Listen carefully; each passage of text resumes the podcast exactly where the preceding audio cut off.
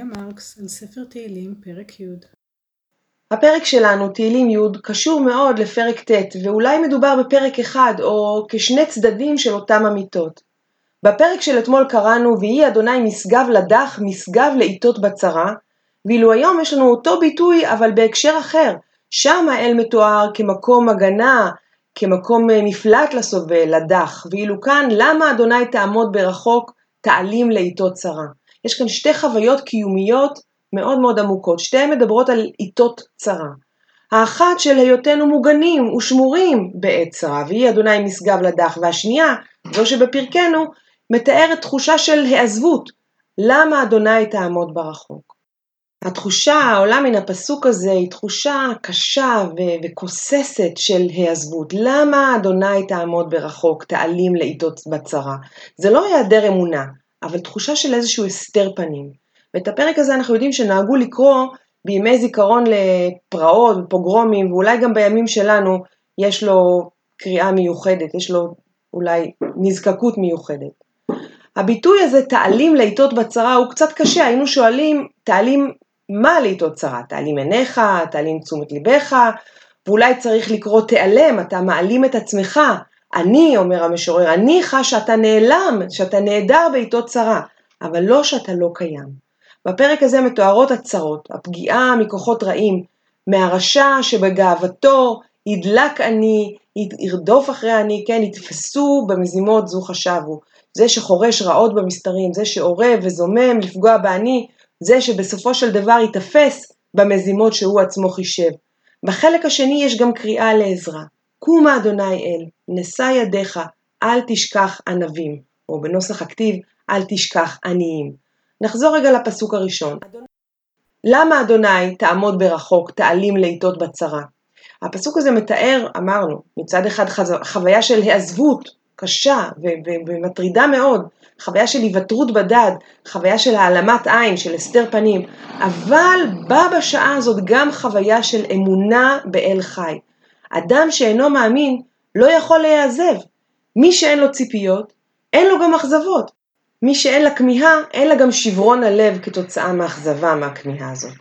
האם גורלה של המייחלת והמאוכזבת שפר עליה מגורלה של האדישה וחסרת הציפיות? שאלה של השקפה. לאה גולדברג המשוררת, החוקרת, המסאית והמתרגמת האהובה כל כך, לא הייתה אישה דתייה לפי ההגדרות המקובלות, אבל לדעתי הייתה אישה דתייה במובן עמוק, הייתה אישה מאוד רליגיוזית. היא הייתה אישה מתפללת, ואני לא מתכוונת רק לשירי סוף הדרך המוכרים שלה, של למדני אלוהי ברך והתפלל, אבל היא מתארת בתפ... בשיריה, שירי התפילה שלה הייתי אומרת, אה, גם קשיים עם התפילה, קשיים עם התפילה וקשיים עם נשוא התפילה.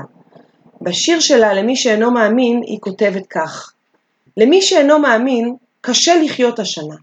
השדות מבקשים ברכה, הים מבקש אמונה, ואתה אינך מבקש דבר. ליבי ישן את שנתו ואני ישנה, חלומי כבד שתיקה ומתי מהלכים בשנתי כבתוך מצודה עתיקה. איך אתעורר משנתי ואין בליבי אמונה, ואתה אינך מבקש דבר. זה שיר של אה, כאב, של, של אבל אולי, על כך שאין לה אמונה, או אין למי שאינו מאמין, אין לו אמונה. שקשה לחיות השנה. והיעדר האמונה מתואר כאיזה מין התעלמות מכל הטבע, כי כולם, כל, כל, כל היקום מבקש אמונה, השדות מבקשים ברכה, הים מבקש אמונה, ואתה מתעלם מהדבר הזה ואינך מבקש דבר. בשיר אחר מתארת לאה גולדברג את הפגישה שלה, לא פחות ולא יותר, מאשר עם אלוהים. הפגישה שלה עם האל היא פגישה, מה נגיד, מאוד מוזרה, היא פוגשת אותו בקפה. אפשר להבין את זה שהיא פוגשת אותו בבית הקפה, אנחנו יודעים שלאה גולדברג נהגה לשבת הרבה בבתי קפה, ואפשר להבין שהיא רואה אותו ממש בכוס הקפה. יש כאן איזושהי הקטנה של הקדוש ברוך הוא. כאן זה לא אל שעומד ברחוק כמו בפסוק שלנו, זה לא אל, אל נעדר, אבל בוודאי שאין זה אל נשגב ונעדר באלף. וכך היא, היא כותבת בשיר אלוהי. את אלוהי ראיתי בקפה, הוא נתגלה לי בעשן סיגריות, נכה רוח, מסתלח ורפה. רמז לי, hmm, עוד אפשר לחיות. הוא לא היה דומה לאהובי, קרוב ממנו ואומלל, כצל שקוף של אור הכוכבים, הוא לא מילא את החלל. לאור שקיעה, חיוור ואדמדם, כמתוודה על חטא לפני מותו, ירד למטה לנשק רגלי אדם ולבקש את סליחתו. יהיו כאלה שיראו בשיר הזה חילול הקודש, איך אפשר לדבר ככה על האל שיורד למטה לנשק רגלי אדם, איך אפשר להשוות את האל לאיזה דמות אה, חיוורת לעומת האהוב שלה, אבל לעומת זאת אפשר לראות שהיא מתארת אותו כקרוב ממנו, קרוב מהאהוב שלי. הוא ממש נוכח, אבל זה לא מין אל שאפשר לצפות ממנו לניסים, הוא אל שהוא אומלל, הוא אל שאיננו ממלא את החלל. הנה לנו חוויה של התגלות של אל שאינו גואל, ואינו עוזר, ואינו מצליח, ולא יכול לפדות את הסובלים ואת הנאווים, אבל זה אל שהוא מאוד מאוד נוכח. אם אה, משוררים והוגים מערביים מדברים על מה שהם מכנים מות האלוהים, כן, ניטשה וכולי, כותבים וכותבות יהודים אינם מדברים בשפה הזאת. האל הוא נוכח וקיים גם אם הוא מאכזב וגם אם הוא לא ממלא את הציפיות ממנו. גם אם כועסים על האל, גם אם מתריסים כלפיו, מתריסים על אל חי וקיים, על אל נוכח.